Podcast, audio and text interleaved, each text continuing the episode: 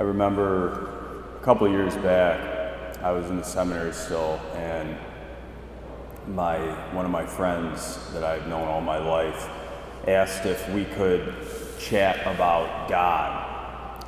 And we had been, our, in our previous encounter, we had been talking a lot about these different ideas, and he was, these were things that he had thought, he had thought about and put quite a bit of time thinking about um, the existence of God and kind of the meaning of life.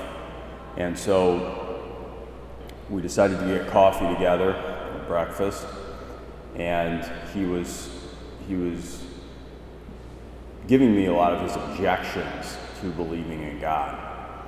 And the particular objection that he brought up right at the beginning, I found to be a very interesting one. He said, I don't understand how, at the end of your life, this all powerful God, this all good God, just kind of has this list.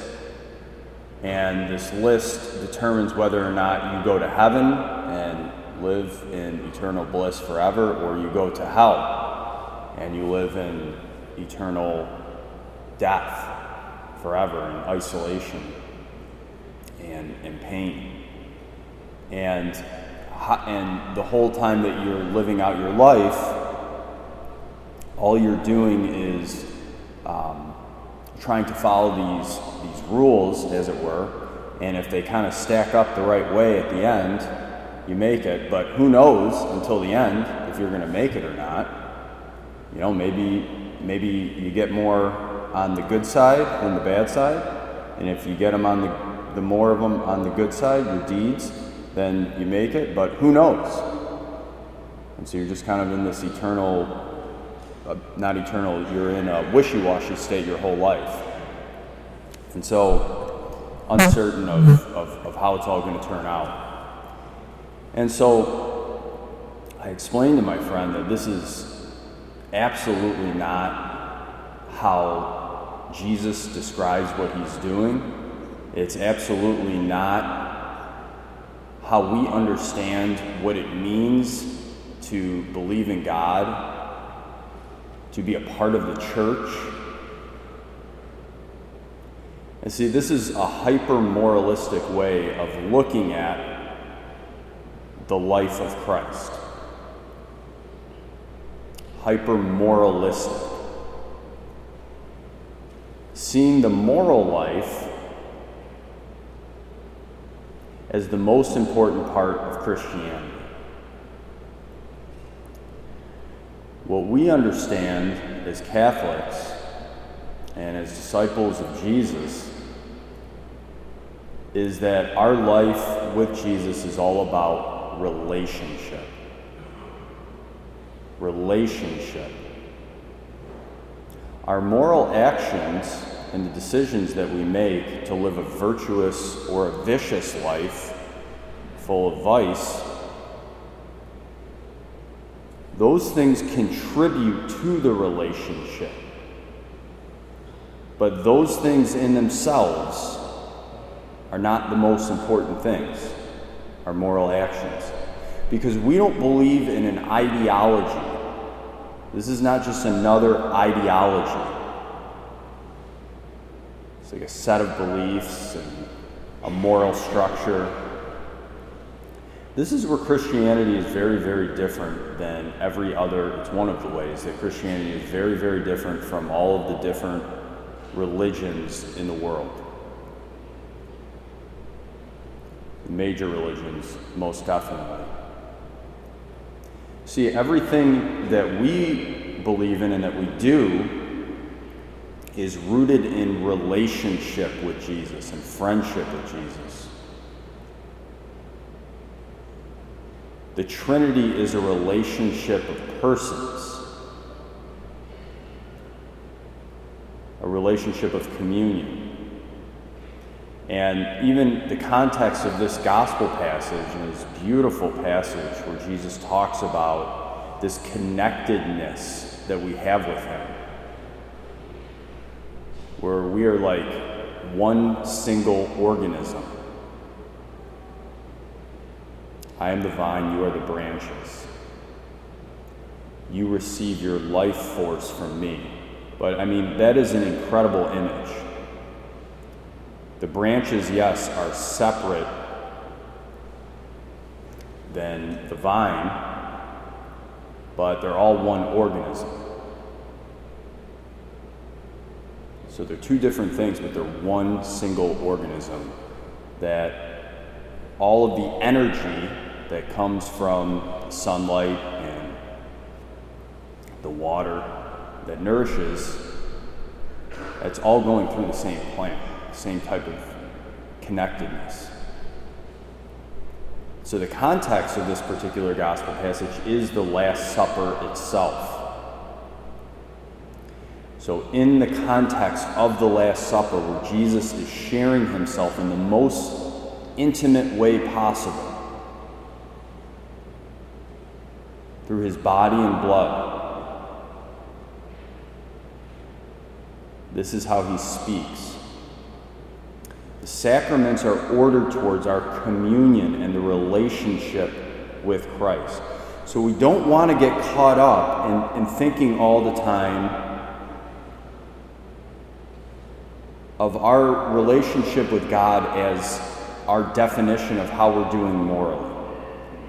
That, that's important. We need to examine our consciences and consider where, how we can grow as human beings. But everything must be seen in the context of how is this helping me grow in my relationship with Christ? Because all the things that the church gives us, once again, the laws that the church gives us, the, the gifts of prayer, the various forms of prayer, all these things are oriented towards this relationship with Jesus and the Holy Trinity.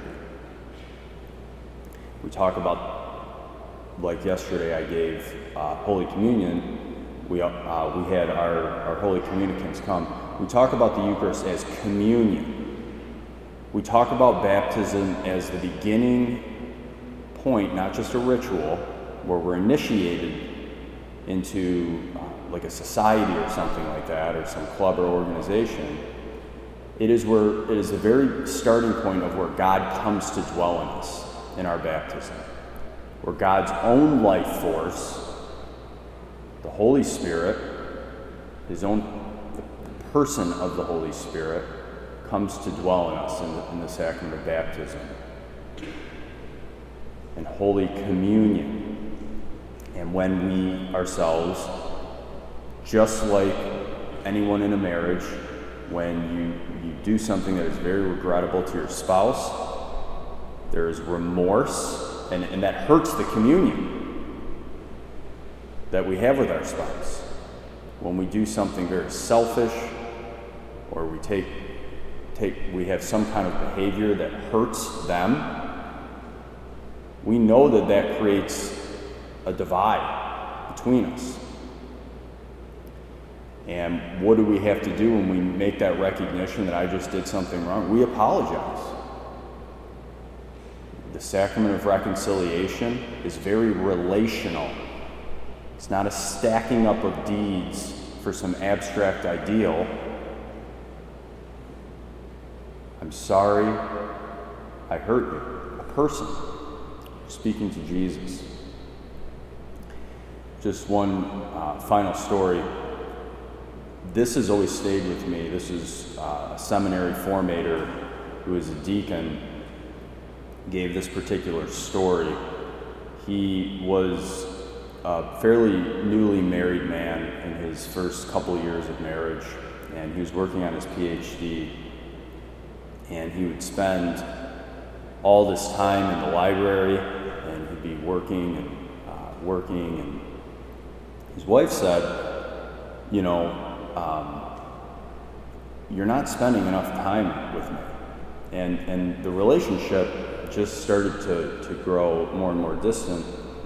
And he would kind of ignore that and he just would get a little bit frustrated with her because what he was doing from his perspective was he was investing in their family and their future family, the, the kids that they would have, and, and their relationship by putting all this time into his degree. And uh, she said, she came to a breaking point at a certain point, and she said, she gave him an ultimatum. She said, um, I'm going to leave you if you don't start having one hour with me every day. And so at three o'clock, we sit down together and we talk. And so he describes this scenario and he said he was just all worked up about it and he was so angry at her for being so obstinate and not seeing his point of view. And so the first day he, he said he just kind of had his arms crossed and he sat there. And um, he wouldn't really he wouldn't really talk. He was just too upset.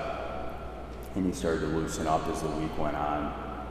Well, eventually, this became this hour that they spent together became the, the kind of holding point and the source of communion in their marriage. And so, as he looked back on it when he told the story to us, it was 20 or 25 years later, and he said that completely saved our marriage and became the source of life and communion for our relationship. Became something we both looked forward to that kept us together and connected and gave us life and changed the whole way that I started to look at my marriage. The friendship and the communion comes first. Everything else follows.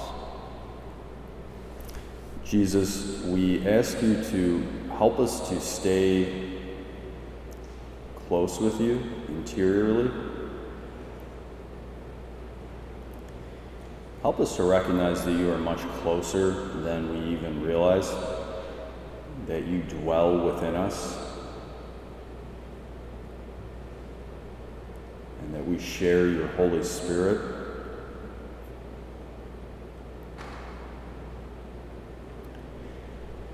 Help us every day to grow closer in communion with you, Lord. And as we grow closer to you and we want to grow in communion with you, help us to repent from any things that keep us away from you.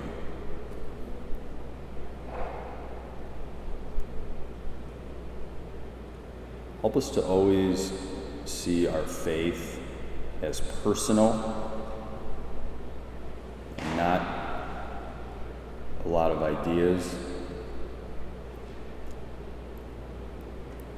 Help us to just be rooted in relationship with you, Lord, and experience the joy that you speak about in this discourse in our gospel. Help us every single time we receive Holy Communion to not take it for granted, but to just commune with you and receive you fully to the best of our abilities and enter into the joy. We ask this through Christ our Lord. Amen. Let's just take a few moments in silent prayer to listen to and speak with the Lord in our hearts.